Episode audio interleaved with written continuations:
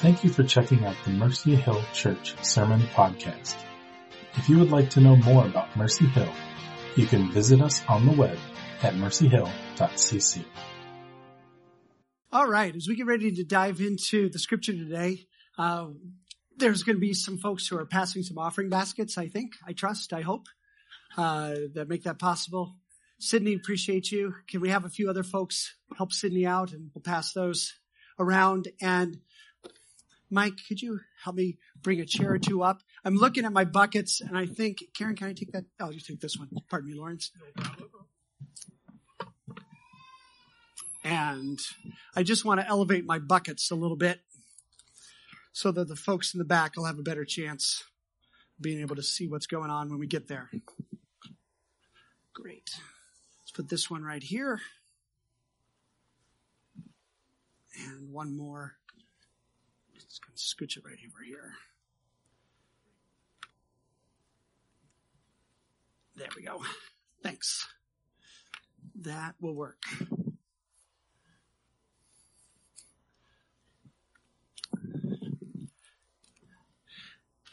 Really, it's not my goal just to create a sense of anticipation. I just want to have that set up so we can get started. We have begun a series in the book of 1 Peter. Last week we had a treat when we read through the entire letter in one sitting, which for those of us who were here was an experience. I want to say thanks again to the 9 folks who helped us read through. And as we begin this morning, I'm going to take a deep breath. As we begin this morning, we get to dive in now in more detail. We're going to be in chapter 1.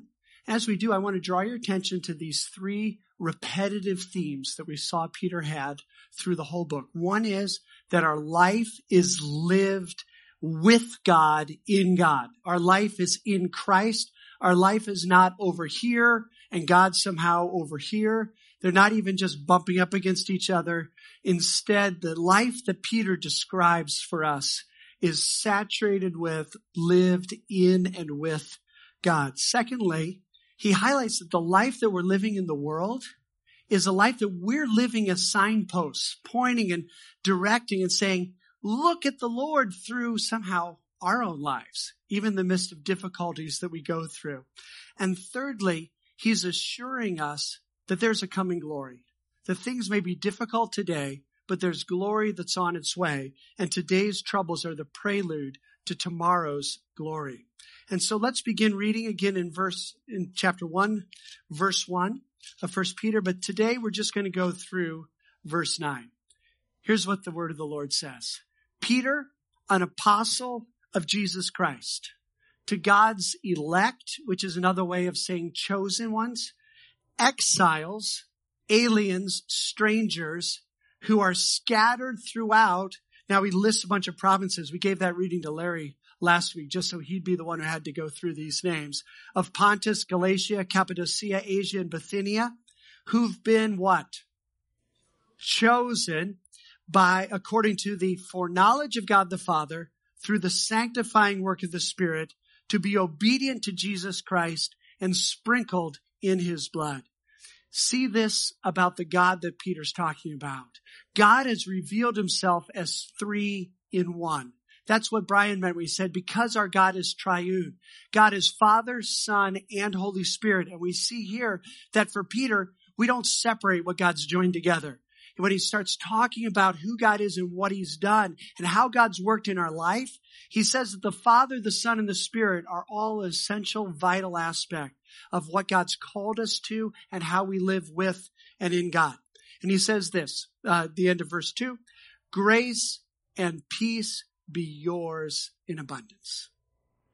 That's the blessing of God this morning for us. Grace and peace be yours in abundance. And he continues in verse 3, praise be to the God and Father of our Lord Jesus Christ. In his great mercy, he has given us new birth into a living hope through the resurrection of Jesus Christ from the dead, and into an inheritance that can never perish, never spoil, and never fade. This inheritance is kept in heaven for you, who through faith are shielded by God's power until the coming of the salvation that's ready to be revealed in the last times. And in all of this,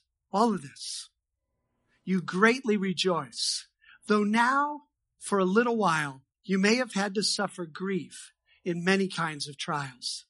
These have come so that the proven genuineness of your faith, which is of greater worth than gold, which perishes even though refined in fire, that the proven genuineness of your faith may result in praise, honor, and glory when Jesus Christ is revealed.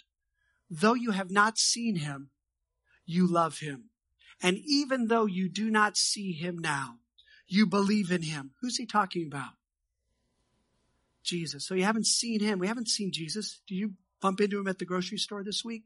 We haven't laid eyes on Jesus. It says you haven't seen him, you love him.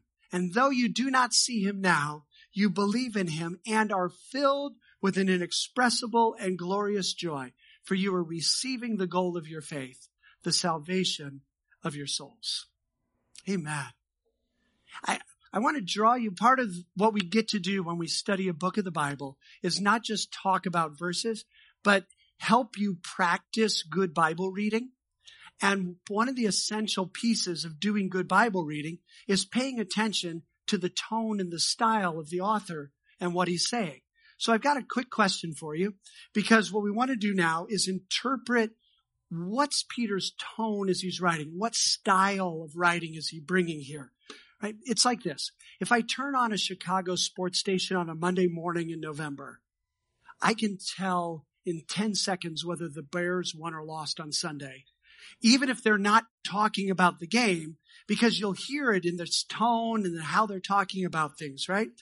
And you can tell the difference in the literary style of a love song at a wedding or a scientific paper at a medical conference, can't you? You may not understand what one of them's saying, but you can tell you're supposed to interpret it differently. And so here, let me evaluate this with me. What's Peter primarily trying to do? Is he trying to rebuke and correct his readers? No, thank you, Julie. When we were reading this, you did not feel like you were getting corrected, smacked down, or rebuked, right? Well, let's ask the next question. Was Peter trying to present a very careful, systematic theological exposition? Not exactly, right? It's tempting because it's packed with theological revelation, but it's not organized as systematic instruction. He's not being teachy here. What's he doing instead? Did you sense that as you were listening? As he's writing, he's trying to breathe into us something of the very living hope that he's talking about. And his purpose in writing here, you can sense it right from the beginning. He's wanting to encourage believers who are going through a hard time. So just take it in. Let him do that for you. As you're reading this, make sure you connect with his purpose in writing it. And make sure that since he's writing it to breathe encouragement by the Spirit, that you take time to inhale that as you hear it.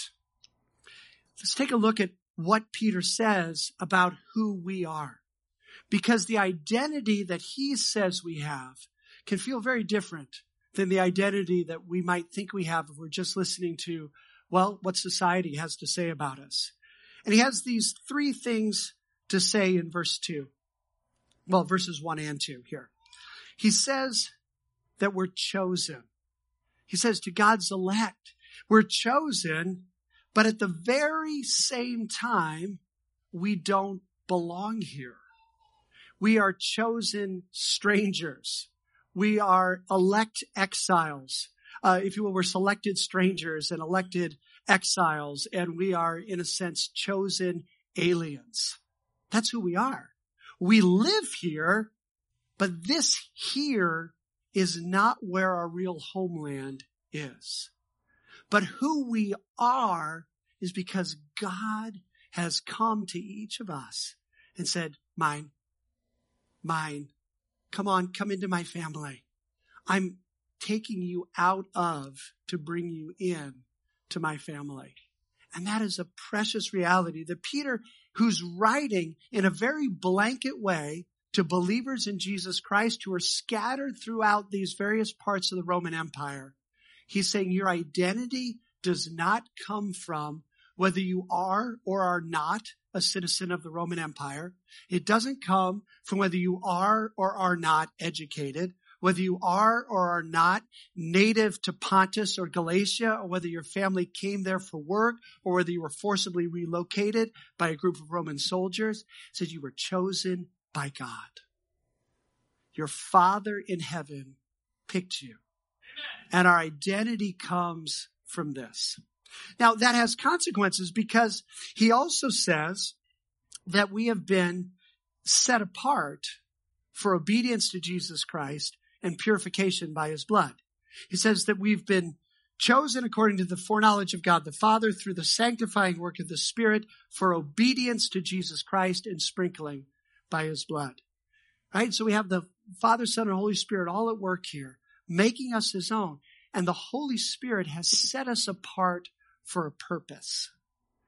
And when we think about the purpose, what's God's purpose for my life? What am I living for? Where am I going? Peter boils it down. He makes it super simple, guys. He says it's for this. God made you. He chose you. He selected you for this, to obey Jesus Christ. We have a different king than all the kingdoms of this world. And our allegiance is to Jesus Christ.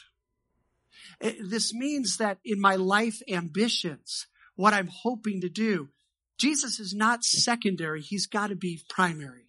He's got to be first. It's not a question of, as I'm pursuing my career path, I'll work Jesus into this somehow. No, it's as I'm obeying Jesus Christ, how do I obey Jesus Christ in my career? It's not as I figure out which home and neighborhood we'd feel most comfortable in living in, how do I bring Jesus Christ into that? It's as I serve and follow and obey Jesus Christ, how do I live in a neighborhood that is close to his heart so that I'm obeying his own directions and commands and desires? He's primary. When we search for what am I here for? What am I trying to do? Where's my life going? Primary number one, obey Jesus Christ. Keep it simple, friends. Obey Jesus Christ. And this cleansing that he talks about, sprinkling by his blood, it's a word picture to describe God purifying us from all of our sin to make us acceptable to himself. It draws on a rich history from the Old Testament, and it boils down to the simple reality. He's taken away our punishment. He's taken away all the uncleanness of sin that separates us from God. Listen, you and I still face temptations every day to disobey Jesus and to walk in sin. But thank the Lord that if we walk in the light as he's in the light, we have fellowship with one another, and the blood of Jesus, it still continues to purify us from all sin. Jesus' blood matters. And Peter's being very clear about this right at the beginning of this letter, that not only Jesus' teachings that we obey, but his blood that was shed on the cross and verified through his resurrection is what sets us apart, makes us holy, makes us clean, and brings us to the Lord. So we have these two aspects of how God's brought us to himself and how he wants us to live, obeying Jesus Christ and in constant dependence on his cleansing blood. Are you seeing that? That's who we are. That's what he's got us here for.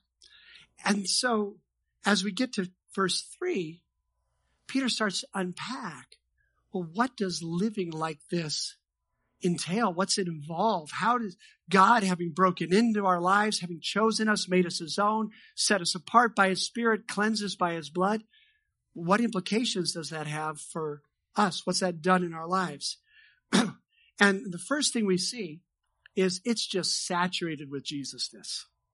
There's 9 verses here. 9 times during these verses, Peter's making a direct reference to Jesus Christ. 6 times, he's 5 or 6, no, he's 8 times, sorry. Over and over, there's at least 5 times that he calls out Jesus Christ by name, and 3 times that he just says, him, him, him. That's where I asked you during the reading, who's he talking about? It's about Jesus. Peter's overflowing with encouragement about how Jesus Christ himself is enough, no matter what trial we're going through, no matter what we're facing in this life. That here and now, it's all Jesus. Here it is. And we see as he does this, that there's elements of the past, the present, and the future. I'm going to scoop myself a little off center. I'm hoping that makes it easier for you guys to see my buckets. Can you see the buckets from the back? Dale, Sherry, you see those? Well, you're elevated, Brett. You have it easy. Right? And so let's take a look at what Peter says God's done.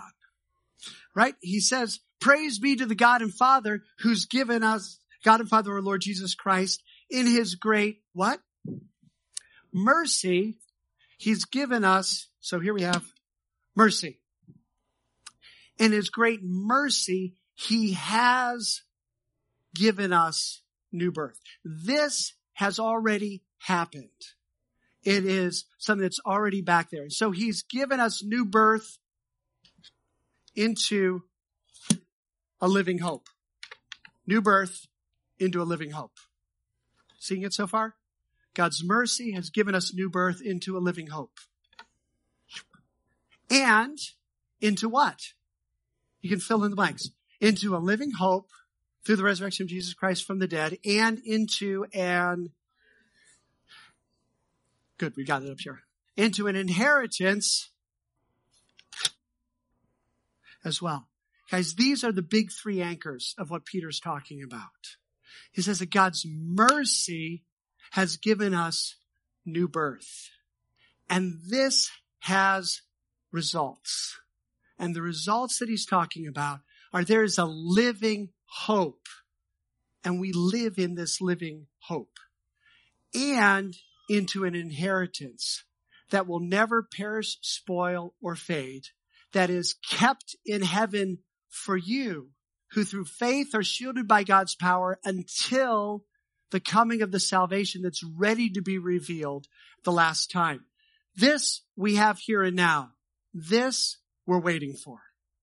Do you see that? Because God's given us this. Today we're living in this hope and we're waiting for this inheritance. You're with me here? Yes? Well, Peter continues, right? Because he says, through faith are shielded by God's power until the coming of the salvation that's to be revealed in the last time. And that, friends, is a parallelism that shows us, you can still read this even though it's tipped? Great. That the mercy has given us new birth into a living hope and an inheritance. And then he says that through faith, we're shielded by God's power until the coming of the salvation. This inheritance is the salvation that he's talking about. The inheritance is not a separate thing from the salvation. Salvation is inclusive of the inheritance. It is rich and full. And the hope that we have here now, it's not a, well, gee, I hope that the Bears have a better season next year than they did this year, even though there's not a lot of reason for hope on that.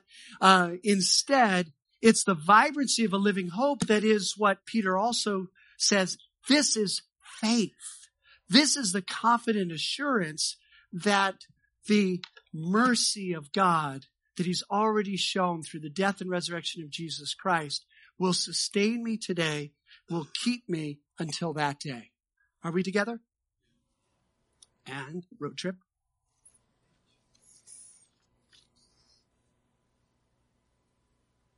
All right, that's the framework.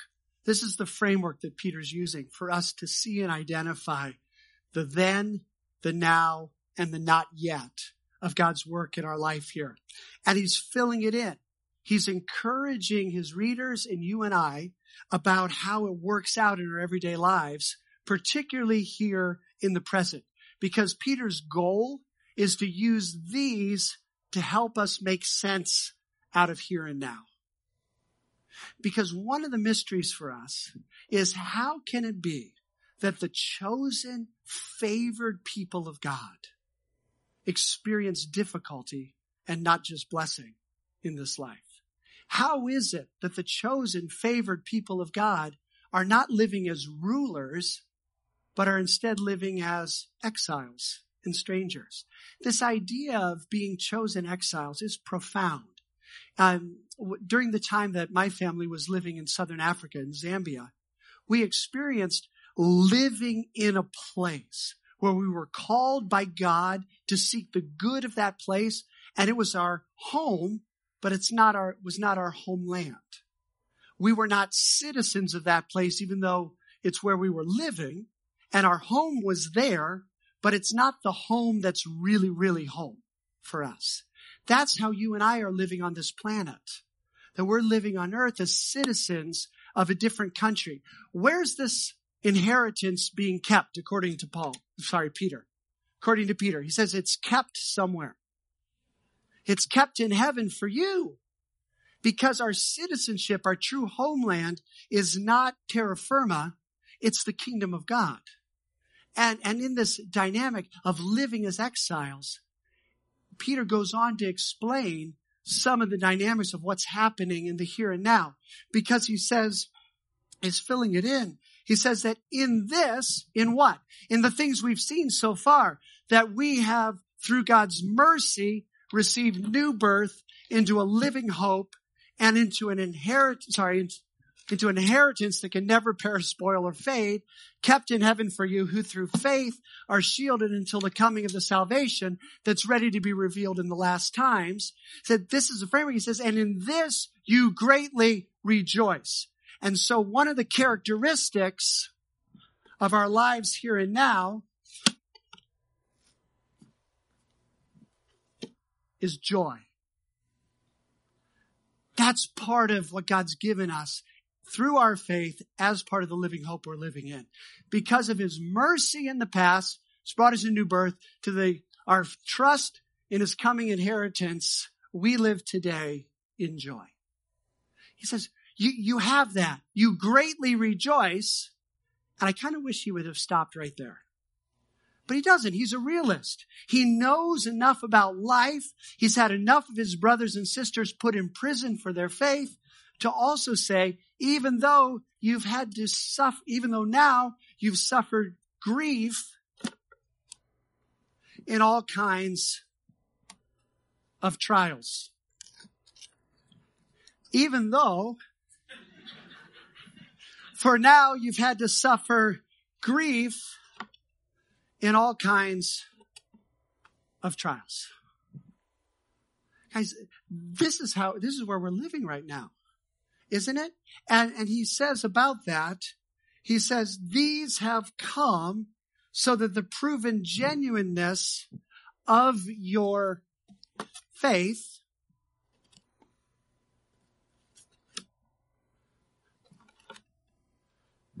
These are the qualities of our lives here and now. It's that we're living by joy in the midst of grief and trials, which are purifying our faith. And that's all part of living in this living hope. This is all part of what it is to live by faith in this hope. This is mingled together for us here and now. And we all experience that.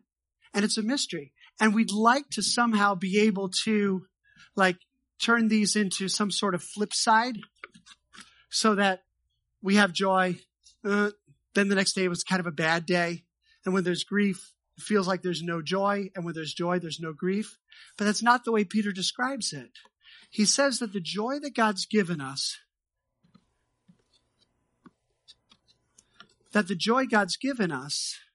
it in a sense transcends and coexists in the midst of our grief and trials, just as our faith does. Our faith is not a faith that inoculates us and prevents grief and trials. Our faith in the mercy of God through new birth that's given us a living hope into an inheritance and a salvation, it's a sustaining faith through the midst of trials. It is, in a sense, we're about to see the most precious thing we have. Because he says the proven genuineness of your faith, right? These grief and trials have come so that your faith may be proved genuine, so the purified faith may result in praise, honor, and glory when Jesus Christ is revealed. Brothers and sisters, we're living today for this day. Do you see that? Please do not let your faith only stop with today. By faith, we're living today for this day. And these griefs and trials that we go through in some measure of the joy of the Lord by faith, these are purifying this so that these result in the day that Jesus Christ is revealed. And here's what Peter has to say about it.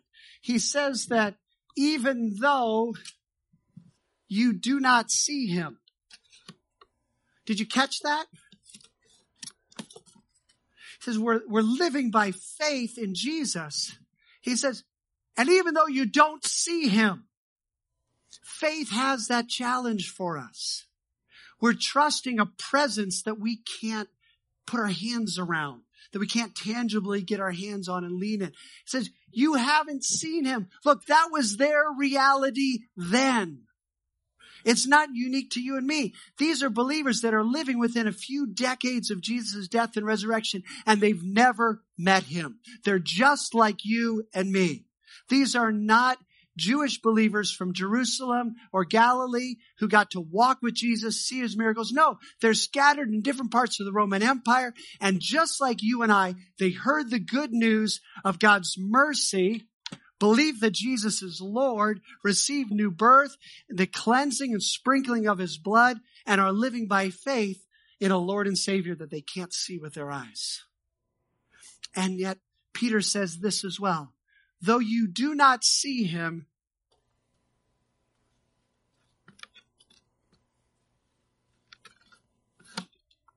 you love him. Just love him. Love Jesus.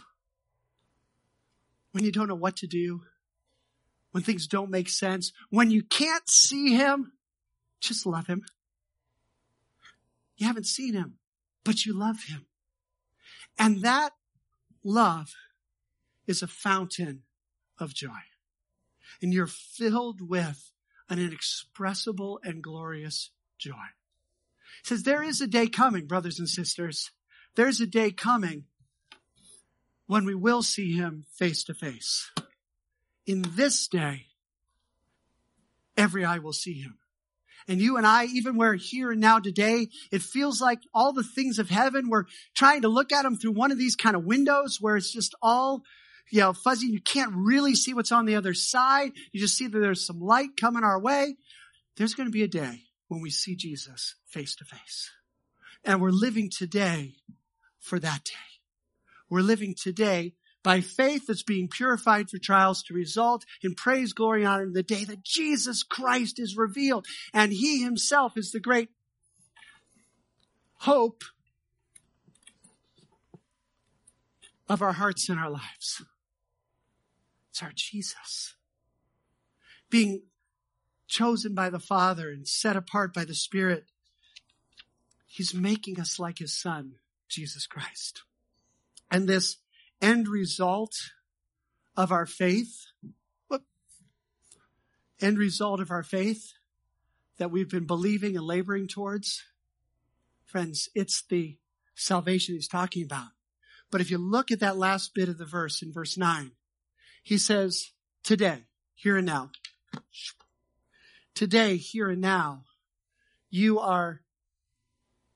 you rejoice, even though for a little while you've had to suffer grief in all kinds of trials. These have come so that your faith, which is of greater worth than gold, may be proved genuine and result in praise, honor, and glory in the day that Jesus Christ is revealed. And he says that even though we don't see him, we love him. He says you are receiving the goal of your faith, the salvation of your souls.